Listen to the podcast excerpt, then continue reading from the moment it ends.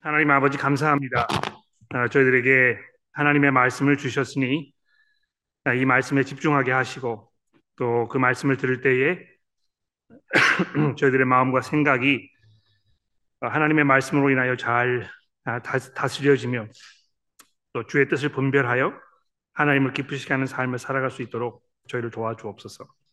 예수 그리스도의 이름으로 간절히 기도합니다. 아멘. 어, 오늘 제가 하려는 것은 이 4장에 있는 말씀을 어, 처음부터 끝까지 어, 쭉 한번 훑어보고 그러면서 이제 거기에 등장하는 여러 가지 중요한 이슈들을 좀 여러분들과 나눈 후에 그 중에서 특별히 우리에게 중요하다고 생각되는 두 가지 이슈를 추가로 설명을 드려보려고 합니다. 신명기서를 설교한 지가 굉장히 오래되었는데요.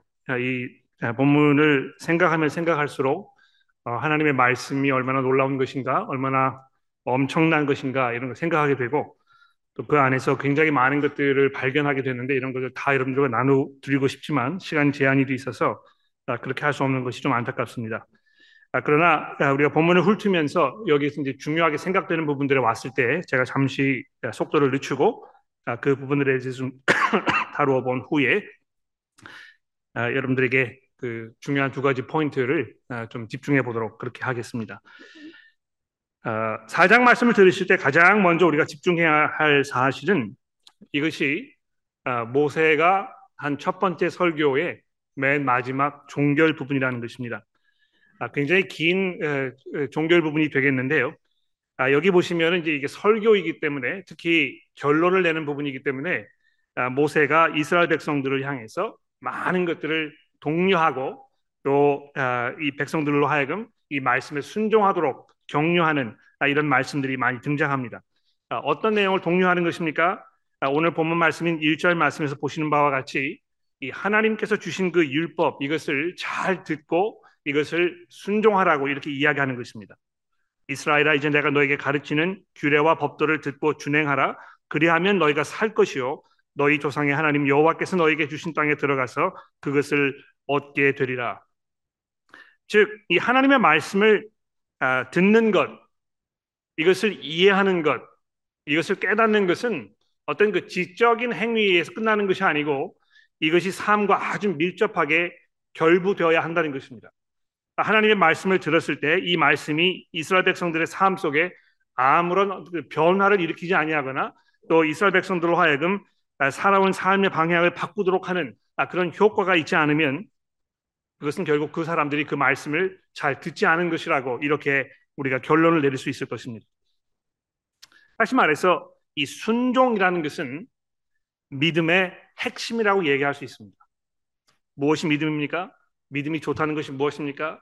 많은 것을 알고 있거나 많은 지식이 있거나 뭐 많은 것을 깨달았거나 아, 이런 것이 믿음의 진수가 아니고 거기에 더해서 그것을 따라 사는 것이라고 그 말씀에 순종하는 것이라고 이렇게 얘기하고 있는 것입니다. 근데 여러분 여기 보시면 1절 아, 이 중간 부분에 이 법규와 법, 아, 규례와 법도를 들었을 때 어떻게 된다고 이야기하고 있습니까? 그렇게 하였을 때 너희가 살 것이요 이렇게 되어 있습니다. 즉 이 순종이라는 것은 믿음의 어떤 그 핵심적인 부분일 뿐만이 아니고요. 이 순종이 아니면 생명을 누릴 수가 없다는 것입니다. 하나님의 말씀에 의존하고 그 말씀을 들었을 때 그리고 그것을 삶 속에 이해, 이행하였을 때 그때야 비로소 인간이 참된 생명을 누릴 수 있다고 이야기하고 있는 것입니다. 아, 우리가 요한복음을 살펴본 지가 얼마 되지 않았는데요. 1장에 있는 그 말씀 기억나실 것입니다. 태초에 말씀이 계시니라 이 말씀이 하나님과 함께 계셨으니 말씀은 곧 하나님이시니라 이렇게 1절에 시작한 후에 좀 더 내려가서 5절에 보시면 그 안에 그 말씀 안에 생명이 있었으니 이렇게 이야기하고 있지 않습니까? 예수께서 주시는 그 생명 이것을 누리려면 하나님께서 준비해 놓으신 그 생명을 누리려면 어디에서 그것을 누릴 수가 있는 것입니까? 예수 안에 있을 때. 즉 하나님을 향한 유일한 길이신 예수 그분을 만나서 우리가 그분 안에 있을 때 비로소 인간이 참된 생명을 참된 삶을 누릴 수 있게 된다는 것입니다. 이거 마치 이스라엘 백성들이 가나안 땅에 들어가서 그 안에서 하나님께서 율법을 통하여 정해 놓으신 이 삶의 테두리 안에 남아 있을 때에 거기에 들어가 있을 때에만 비로소 참 생명을 누릴 수 있다는 이 신명기서 4장의 말씀과 굉장히 일맥상통하는 중요한 개념이라고 생각합니다. 이스라엘 백성들이 어디에서 생명을 누릴 수 있는 것입니까? 광야에서 그 생명을 누릴 수 없었습니다. 요단강 건너기 이전에 동편에 왔을 때에도 약속의 땅에 아주 근접했지만 그것으로 충분하지 아니하고 거기에서 강을 넘어가지고 그 땅을 정복해서 거기에 들어갔을 때에만 비로소 하나님께서 예비해 놓으시고 베푸시는 그 풍성하신 은혜를 따라서 참 생명을 누릴 수 있는 것입니다. 그러나 약속의 땅에 들어갔다고 해서 그것만으로 충분한 것이 아니고요. 그 안에서 그 말씀이 정해놓은 그 삶의 울타리 안에 남아 있어야 아주 하나님께서 아주 분명하게 정확하게 이스라엘 백성들이 서 있어야 할 그 곳을 말씀해 주고 계시는 것입니다. 뿐만이 아닙니다. 이 말씀을 순종하였을 때 6절에 보시면 어떻게 이야기하고 있습니까? 너희는 지켜 행하라. 이것이 여러 민족 앞에서 너희의 지혜요 너희의 지식이라. 그들이 이 모든 규례를 듣고 이르기를 이 큰 나라 사람은 과연 지혜와 지식이 있는 백성이로다 하리로다. 여러분 이 하나님의 말씀을 듣고 순종하는 이 삶이 아, 때로는 우리가 아, 굉장히 좀 아, 너무 이렇게 큰 짐을 지고 있는 것 같다. 야 이것이 너무 하지 말라는 게 많아가지고 내가 좀 손해를 보는 장사를 하는 것 같다. 아, 믿음 생활을 하는 것이 뭐 이 참 삶의 큰 만족과 기쁨이 있는 것이 아니고 내가 이 하고 싶은 것을 하지 못해서 다른 사람들처럼 정말 행복하고 만족스러운 삶을 못 사는 아, 그런 삶을 사는 것 같다는 약간 그 의심의 마음이 드십니까? 항상 뭐 남의 떡이 더 커 보인다고요. 또 영어로 얘기하면 grass is always greener on the other side. 이렇게 멀리 보니까 내가 있는 쪽보다 강 건너편에 있는 그쪽의 풀밭이 더 푸르르게 보이는 것입니다. 그래서 아, 예수를 믿고 사는 것보다 그렇지 않고 그냥 자기 마음대로 사는 것이 더 좋은 삶인 것처럼 이렇게 눈에 보일 수 있다는 것입니다. 때로 주일날 교회 오는 것도 아, 이 내가 교회를 가지 않았으면 더 좋은 것에서 더 재밌는 것을 지금 할 수 있을 텐데 이런 생각이 종종 들, 들지 않으십니까? 그런데 이 6절 말씀에서 모세가 이스라엘 백성들에게 가르치는 이 이야기는 무엇입니까? 이 하나님의 말씀에 순종하는 삶을 살았을 때 거기에 아, 깊은 지혜와 깊은 지식과 또 그것을 통해서 아, 이루어지는 이 삶의 풍성함이 분명히 우리에게 있다는 것입니다. 아, 예수께서 아, 그렇게 얘기하셨지 않습니까? 아, 여러분과 제가 성도로서 살아가면서 여러분과 저의 삶의 모습을 보고 하나님께 영광을 돌릴 거라고. 물론 믿지 않는 사람들이 그리스도인들의 삶을 그리스도인들을 보면서 그 믿는 바에 동의하지 아니하고 또 성경이 이야기하는 이 회개와 죄의 용서의 문제에 대해서 그렇게 달갑지 않게 생각하지만 그리스도인들이 살아가는 삶의 모습을 보면서 마지막 예수께서 재림하시는 그 날 하나님을 찬송하게 될 것이라고 또 빌립보서 2장 말씀에서는 마치 여러분과 제가 이 밤 하늘에 반짝반짝 빛나는 이 찬란한 그런 별빛과 같이 사람들의 눈에 보여 보이게 될 것이라고 이렇게 말씀하고 있는 사실을 여러분 주목해 보십시오. 아, 근데 여기서 어, 일반 분들이 이제 조금 오해하고 계시는 것을 제가 한 가지 어, 지적해 드릴 수 드리지 않을 수가 없을 것 같습니다. 아마 여러분들이 이제 그런 이야기를 들어보셨을 것이고요. 혹시 여러분들 가운데에는 여러분도 그런 이야기를 하셨던 분들이 계시는지 모르겠는데 어, 우리가 이 그리스도인으로서 복음을 증거할 때 우리가 말로 복음을 증거하지만 거기에 더 나아가서 우리의 삶으로 말씀을 증거해야 된다. 이제 이렇게 이야기하는 것을 제가 종종 듣게 되고 또 그렇게 이야기하시는 분의 설교를 제가 들어보기도 하고 또 얘가 교회에 계시는 여러분들과 대화를 나누면서 그렇게 이야기하시는 분들 들어보기도 하였습니다. 왜 그렇게 말씀하시는지 제가 그 뜻을 이해를 해요. 예?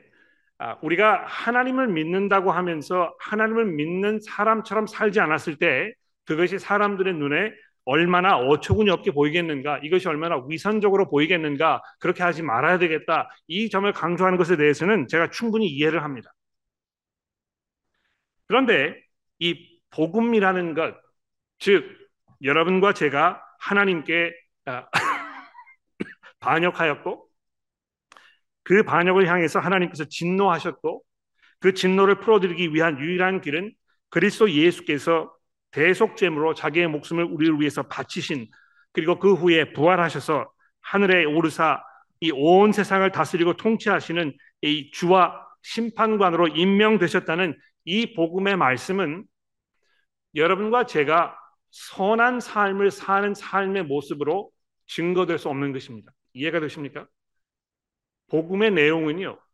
즉 복음의 진수, 참 복음은 우리가 이 복음을 설명할 때 이것을 아, 성경이 이야기하는 대로 그리스도를 증거하고 그분이 누구이신지 이야기하고 왜 이 땅에 오셨는지 설명해야 되는데 이것을 여러분과 제가 그저 좋은 삶을 사는 것으로 대체할 수 없다는 것입니다. 그렇다고 해서 좋은 삶을 사는 것이 중요하지 않다는 것이 아니고요. 성경이 이 부분에 대해서 우리에게 이야기하는 것은 마치 이것은 복음을 아름답게 더 아름답게 만드는 장식품이라고 이야기하는 것입니다. 그러니까 여러분들께서 아, 믿지 않는 사람들에게 내가 최선을 다해서 선행을 베풀고 아, 그들에게 예, 그리스도인다운 삶의 모습을 보여줌으로 인해서 그들이 이 복음을 이해하도록 내가 해야 되겠다 이렇게 생각하시면 아, 생각을 좀 바꾸셔야 될 겁니다. 아, 그런 방법으로 어, 복음을 설명할 수가 없는 것입니다. 아, 계속해서 어, 구절로 넘어가 보시면 아, 하나님의 말씀을 어, 순종해야 한다. 하나님께서 하셨던 그 말씀을 아, 이제 잘 듣고 이행해야 된다. 이제 이렇게 이야기했는데 그 말씀하신 그 내용이 무엇인가? 이스라엘 백성들이 듣고 순종해야 할 그 말씀의 내용이 무엇인가? 이것을 이 9절부터 24절에 말씀하고 있습니다. 그 말씀은 무엇입니까? 11절 말씀에 보시는 대로 바로 하나님께서 이스라엘 백성들에게 호렙산에서 내리셨던 그 명령을 말씀한다는 것입니다. 11절에 보십시오. 내가 너희에게 가까이 나와 산 아래 서니 그 산이 불부터 불길이 충전하고 어둠과 구가, 흑 아, 구름과 흑암이 덮였는데 여호와께서 불길 중에서 너에게 말씀하시되 음성뿐이므로 너희가 그 말소리만 듣고 형상은 보지 못하였느니라 여호와께서 그의 언약을 너에게 반포하시고 너에게 명, 아, 지키라 명령하셨으니 곧 십계명이며 두 돌판에 친히 쓰신 것이라. 이게 얼마나 중요한 포인트였는지 한 번만 아니고요. 15절에 보시면 이거 똑같은 내용을 또 반복하고 있습니다. 여호와께서 호렙산 불길 중에서 너에게 말씀하시던 그 날에 너희가 어떤 형상도 보지 못하였은즉 너희는 깊이 상가라 그리하여 스스로 부패하여 자기를 위해 어떤 형상이든지 우상을 새겨 만들지 말라 남자의 형상이든지 여자의 형상이든지 땅 위에 어떤 짐승의 형상이든지 하면서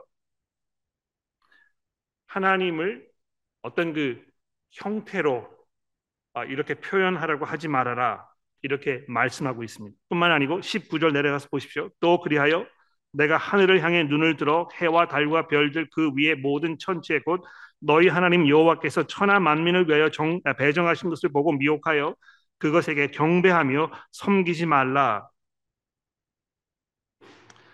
즉 이 우상 숭배라는 것은요. 아, 참되신 하나님을 형상화하는 것, 또 동시에 하나님이 아닌 것을 하나님으로 생각하며 사는 것, 두 가지 측면이 있다는 것입니다. 근데 이 점이 얼마나 중요한 점이었는지 한 번, 두 번 끝나지 아니하고 23절로 내려가 보십시오. 여기 세 번째로 이야기를 다시 반복하고 있습니다. 너희는 스스로 삼가 너희의 하나님 여호와께서 너희와 세우신 언약을 잊지 말고 내 하나님 여호와께서 금하신 어떤 형상의 우상도 조각하지 말라 내 하나님 여호와는 소멸하는 불이시요 질투하시는 하나님이시니라. 그러니까 여기 얼마나 이, 지금 모세가 열정적으로 이 부분에 대해서 이스라엘 백성들에게 말씀하고 있습니까? 그러니까 이 하나님을 어떤 형상화하는 것 그 자체가 하나님을 왜곡하는 것이라는 것입니다. 그렇죠? 근데 여러분 이거 이제 보셨는지 모르겠는데요. 하나님을 형상화하지 말아라 이렇게 세 번이나 강조해서 이야기한 후에 모세가 어떻게 하고 있습니까? 24절에 보시면 하나님은 불이시니라.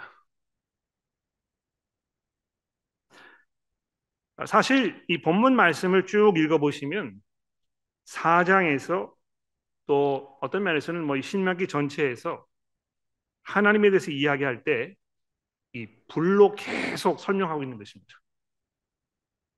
4장 11절에 보십시오. 너희가 가까이 나와 산 아래 서니 그 산에 불이 붙어 불길이 충전하고 그러니까 하나님께서 거기 내려오셨기 때문에 그 산에 불이 붙어 가지고요. 이 산이 지금 다 활활 타오르고 있다는 것입니다.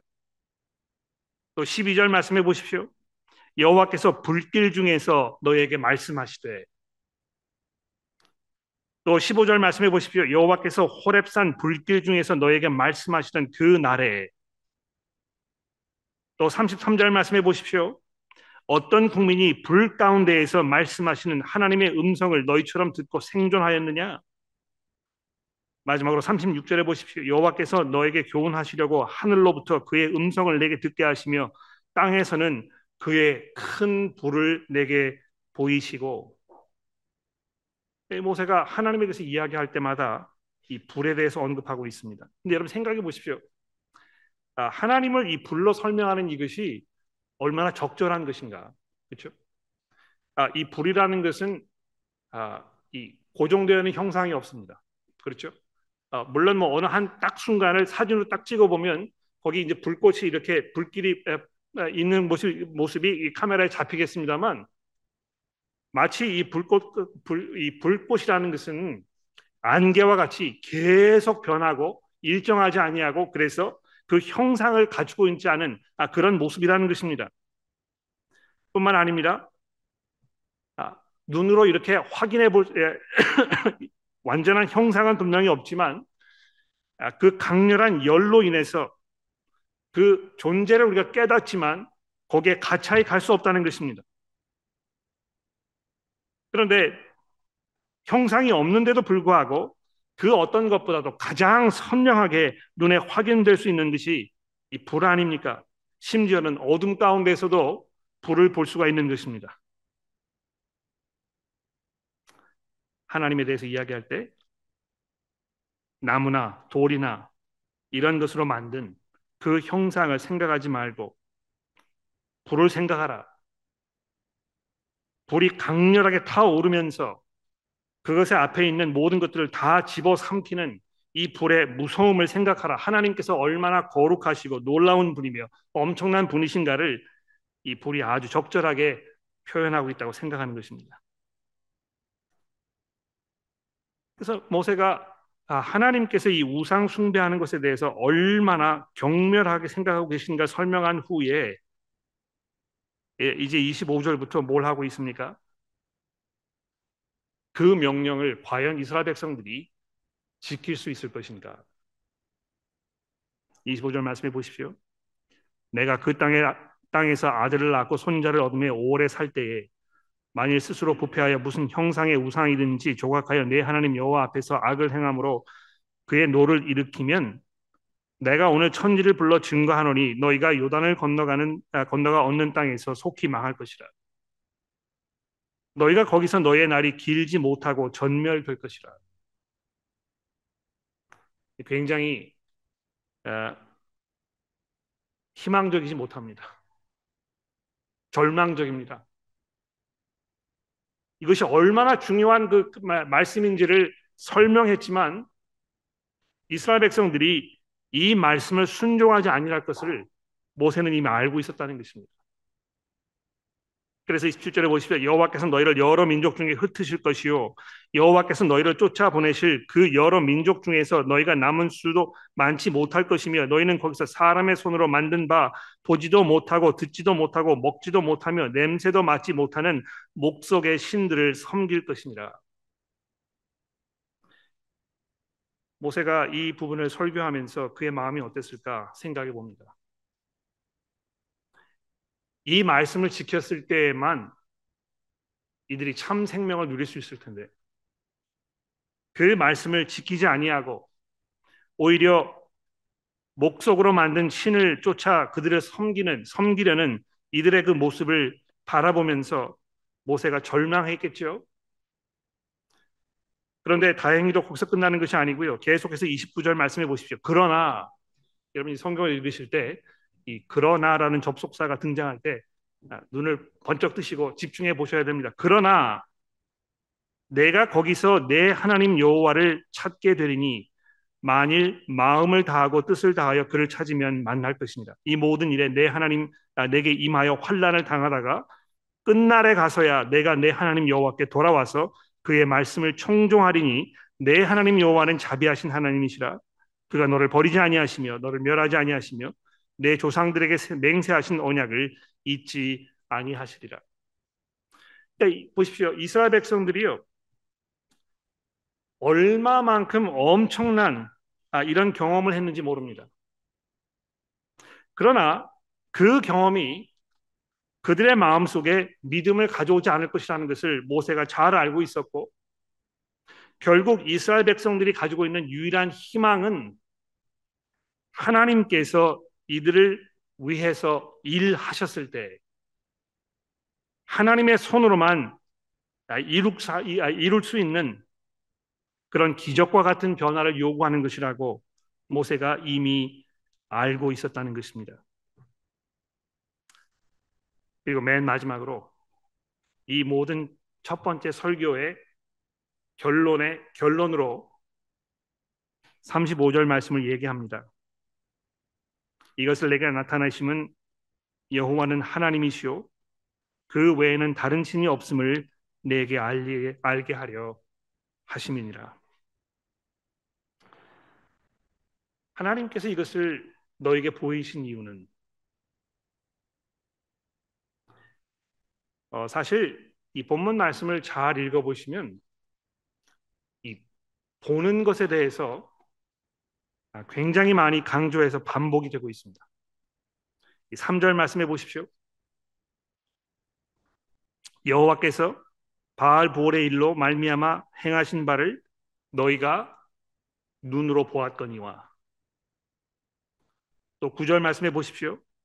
오직 너희는 스스로 삼가며 내 마음을 힘써 지키라 그리하여 내가 눈으로 본 그 일을 잊어버리지 말라. 또 12절에 보십시오. 여호와께서 불길 중에서 너에게 말씀하시되 음성뿐이므로 너희가 그 말소리만 듣고 형상은 보지 못하였느니라. 또 35절 말씀해 보십시오.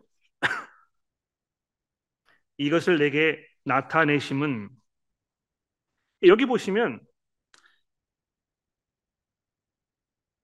믿지 못할 이유가 없다는 것입니다. 이 믿음을 갖는 데 있어서 필요한 모든 증거들이 다 주어졌다는 것입니다. 그런데 그럼에도 불구하고 너희는 하나님을 믿지 않을 것이다. 여러분 이것은요. 어, 이스라엘 사람들뿐만이 아니고 모든 인류를 향한 하나님의 결정적인 심판이라고 생각합니다. 어, 제가 이제 이 그 설교를 준비하면서 어, 우리 한국 사람들이 어, 한국 그 문화에 있는 이 속담들을 좀 생각해 봤습니다.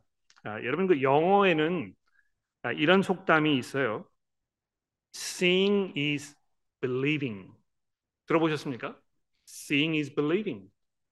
그러니까 아, 내가 뭘 믿으려면 내가 볼 수 있는 무슨 증거가 있어야 한다. 그러니까 증거가 있으면 그것은 곧 아, 믿음을 얘기하는 것이다. Seeing is believing. 어, 근데 그 어, 우리 한국 속담에는 아, 그런 유의 속담은 없는 것 같아요. 혹시 생각나는 분이 계시면 아, 저에게 좀 나중에 얘기해 주시면 아, 제가 이제 이 설교를 앞으로 다, 다음번에 할 때 굉장히 도움이 많이 될 것 같아요. 아, 이건 뭐 우리 한국 사람들이 어떤 그 아, 과학적 사고 방식을 가지고 있지 않아서 그런 건지 모르겠습니다만 이 서양 사람들의 경우에는 아, 이 점을 굉장히 중요하게 생각해요. Seeing is believing. 아 근데 이런 생각이 어디에서부터 온 것입니까? 아, 뭐 철학을 공부하신 분들 계시면 잘 아시겠습니다만 이 어, 서양 철학 사조에 경험주의라는 게 있잖아요. 그렇죠. 영어 이제 empiricism이라고 이제 그러는데 아, 그 유명한 철학자 중에 프란시스 베이컨이라는 사람이 있었습니다. 아, 그 사람이 뭘 주장했습니까?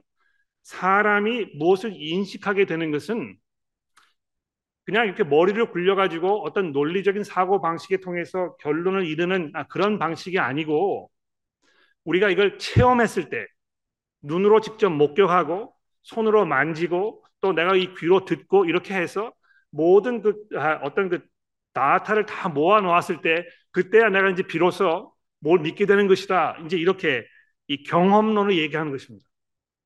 그러니까 경험이 아니면 내가 믿음을 가질 수 없다고 이야기하는 것이 우리 현재 사회에 만연해 있는 어떤 그 사조라고 얘기할 수 있는 것입니다. 여러분 뭐 아주 유치하게요. 학교에서 이제 그 어린 아이들이 뭐 초등학생 또는 뭐 high school 학생들이 서로 이렇게 대화하는 중에서 믿음이 가지고 있는 교회 다니는 학생이 자기의 믿음을 사람들에게 이렇게 증거하기 위해서 이야기했을 때 그 친구들이 이제 뭐라고 얘기하는 것입니까?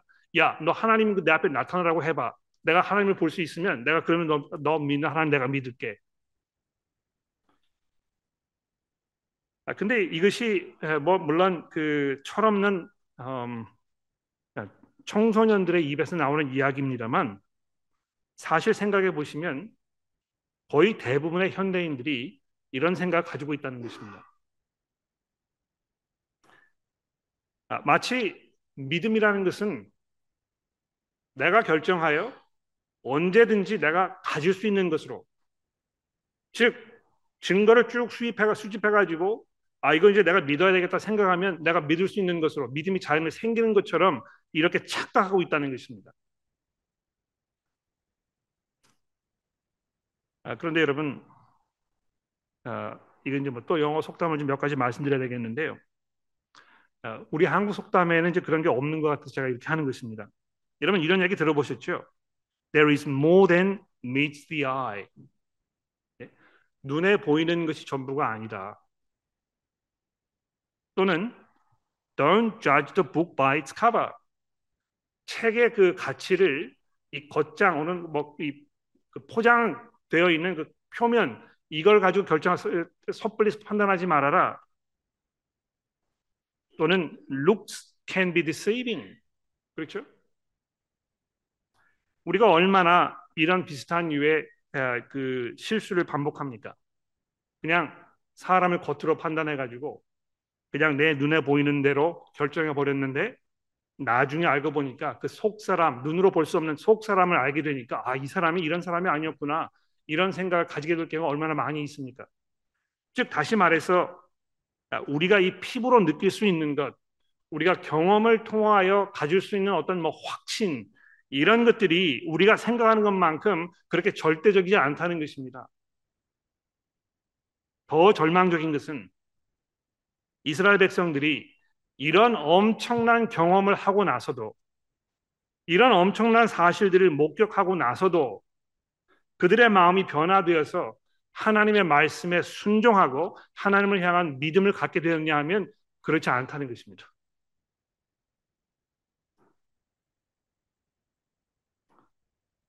(32절) 말씀해 보십시오. 내가 있기 전에 하나님이 사람을 세상에 창조하신 날부터 지금까지 지나간 날을 상고하여 보라. 하늘 끝에서 저 끝까지 이런 일, 큰 일이 있었느냐? 이런 일들을 들은 적이 있었느냐? 어떤 국민이 불길 가운데서 말씀하신 하나님의 음성을 듣고 너처럼 생존하였느냐? 어떤 신이 와서 시험과 이적과 기사와 전쟁과 강한 손과 편팔과 크게 두려운 일로 한 민족을 다른 민족에게서 인도하여 낸 일이 있느냐?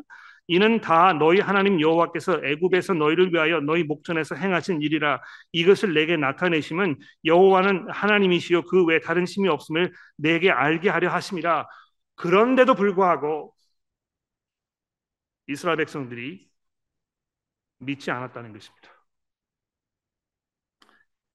아, 여러분 그 히브리서 11장의 말씀 생각나십니까?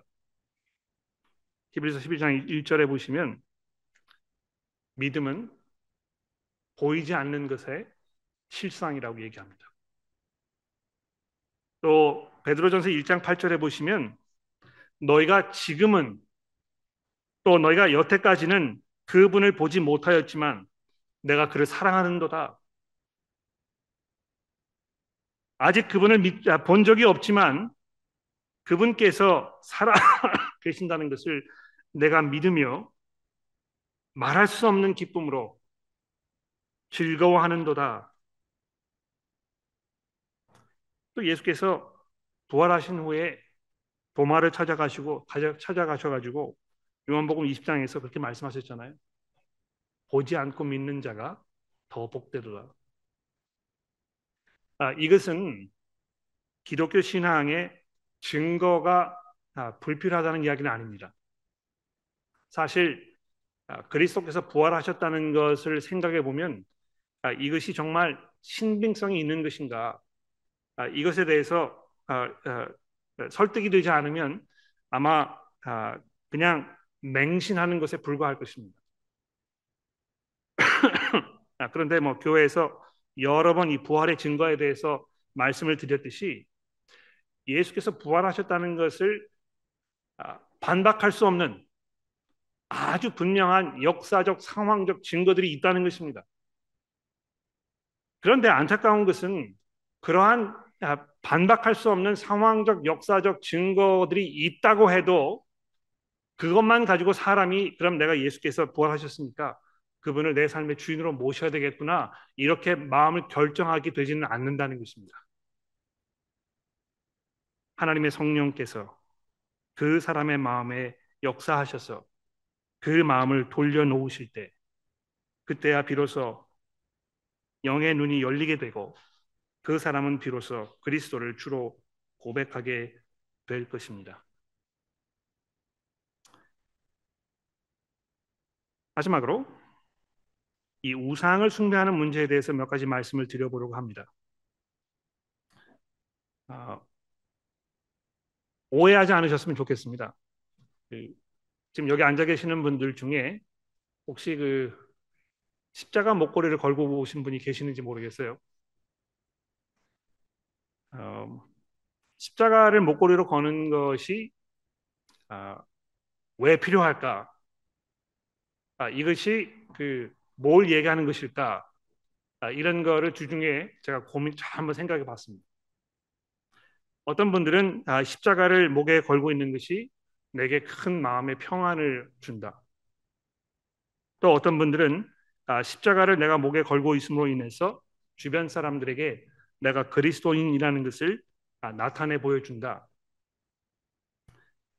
아, 이두 가지가 뭐 사실이라고 저는 생각해요.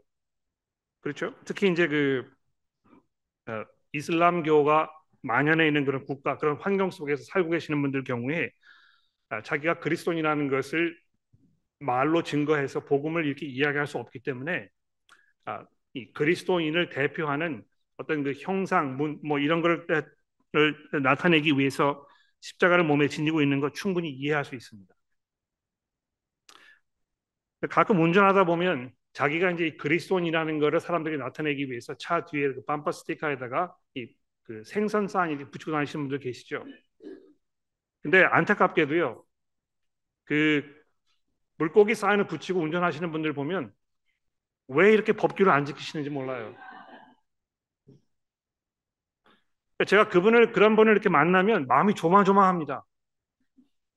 제발 좀 속록 내지 말고 제발 좀 법규를 잘 지키면서 그 이름에 먹칠하지 않았으면 좋겠다고. 즉 다시 말해서 그리스도인으로 내가 그리스도인이라는 것을 믿지 않는 사람들에게 나타내는 가장 중요한 방법 중의 하나는 아까도 말씀드렸듯이 어떤 외형적인 뭐를 나타내는 것이 아니고 하나님의 말씀에 순종하는 삶을 사는 것입니다. 그것이 얼마나 지혜로운 삶인가, 이것이 얼마나 참된 삶인가, 이것이 얼마나 매력적인 삶인가, 그런 삶을 살았을 때 우리가 얼마나 참된 삶을 누릴 수 있는가, 아, 이것을 나타내 보이고 증거해 주어야 된다는 것입니다.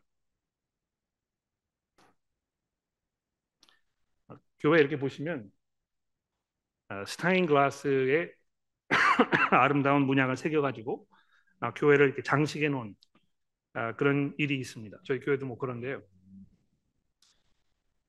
왜 이렇게 했을까 생각해 봤어요. 이렇게 아름다운 어떤 그 문양으로 교회를 장식하고 이렇게 했을 때에 대부분의 사람들이 이야기하는 것은 아 이것이 우리들로 하여금 하나님을 생각하게 만든다. 더 나로 하여금 하나님께 집중하게 되고 또 하나님을 더 깊이 생각하게 되고 아, 그냥 뭐 일반적으로 느낄 수 없었던 어떤 하나님의 임재를 내가 느끼게 된다. 사실 여러분 뭐 해보셨는지 모르겠는데요. 아, 그 아침에 이제 그 해가 동쪽에서 이렇게 뜹니다. 아, 근데 여기 들어와 가지고 불을 다 꺼진 상태 상태에서 동쪽에서 떠오르는 그 햇볕이 이 스테인 글라스에 반사되는 걸 보, 게 되면 어떤 그 영, 영적 체험이 좀 있어요. 야 이게 참 너무 아름답고 아, 이게 참그 아, 다른 세계에서 어떤 겪는 그런 경험을 느끼는 것 같다 이런 생각을 하게 된다는 것입니다. 그러니까 즉 결국 아, 이런 것들이 우리로 하여금 어떤 뭐 하나님의 임재, 하나님에 대한 생각 이런 것들을 갖도록 이야기하게 되는 것인데요. 모세가 오늘 본문 말씀을 통해서 뭘 이야기했습니까? 하나님을 섬기는 것은 하나님을 온전하게 대해 드리는 것은 하나님을 하나님답게 예배하는 그 참된 삶의 모습은 그분의 그 말씀을 듣고 그 말씀에 순종하는 삶을 삶으로 인해서 하나님의 그 명성과 하나님의 그 은혜와 하나님의 능력을 세상 사람들에게 보여주는 것이 올바른 방법이라는 것입니다.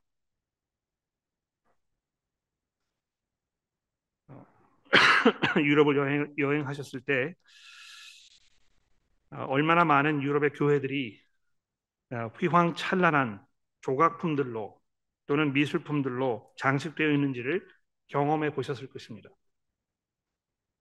그런데 그런 것들이 그 안에 들어가서 모임을 갖고 있는 사람들에게 하나님의 말씀에 집중하도록 도와줍니까? 그렇지 않습니다. 그러한 어떤 그 외형적 장식이 휘황찬란하게 되어 있는 교회면 교회일수록 하나님의 말씀이 거기에 모이는 사람들의 삶에 차지하는 비중은 점점 점점 줄어든다는 것입니다. 어, 제가 지금도 생각나는데요. 어, 대학교에서 어, 학원 사역을 할때 어, 항상 그 학원 걸어 다니면서 믿지 않는 사람들에게 이 복음 전하는 기회를 갖기 위해서 노방 전도를 굉장히 많이 했었습니다. 근데 안타깝게도요. 천주교를 다니시는 다니는 그 학생들을 만나서 같이 뭐 성경을 읽거나 또는 그, 그 복음에 대해서 들어보고 싶지 않냐 이렇게 이야기하면 매번 반복되는 이야기가 있습니다.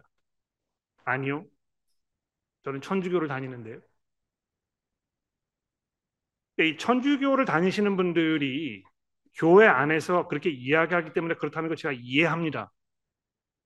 천주교에서는 하나님의 말씀을 가르치지 않습니다.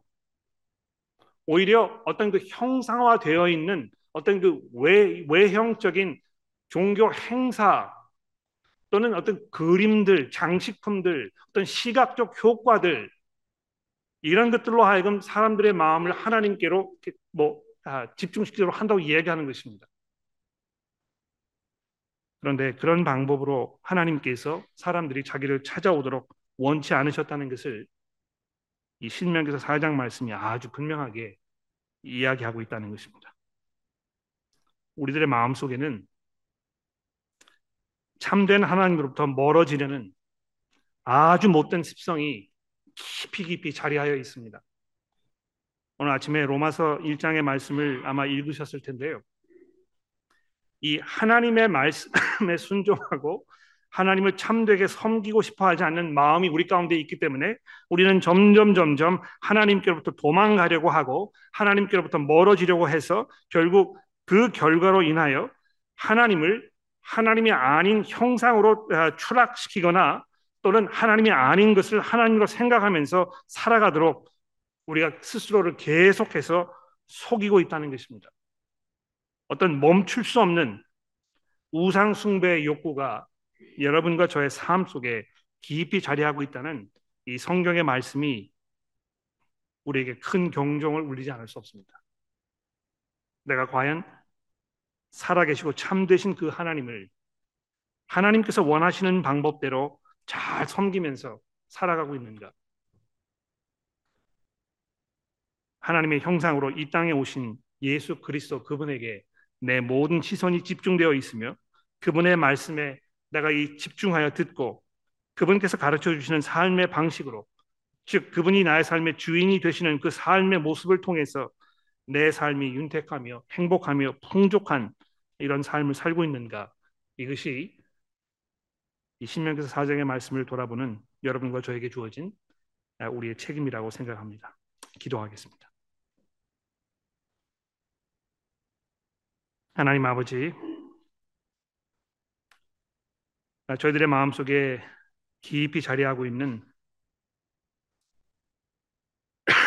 참되신 하나님을 멀리하며 또 하나님을 하나님이 아닌 것으로 대체하려고 하는 저희들의 어리석음이 있음을 고백합니다.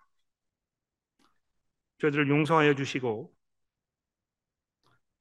온전히 하나님을 우리에게 드러내시기 위해서 이 땅에 오신 그리스도 그분을 바라보며 그분의 말씀을 집중할 수 있도록 저희를 도와주시고 그분께서 우리를 다스리며 우리를 구원하시는 우리에게 주가 되셨다는 이 성경의 증거가 우리 삶 속에서 매일매일 매 순간 믿음으로 나타나도록 저희를 도와주옵소서.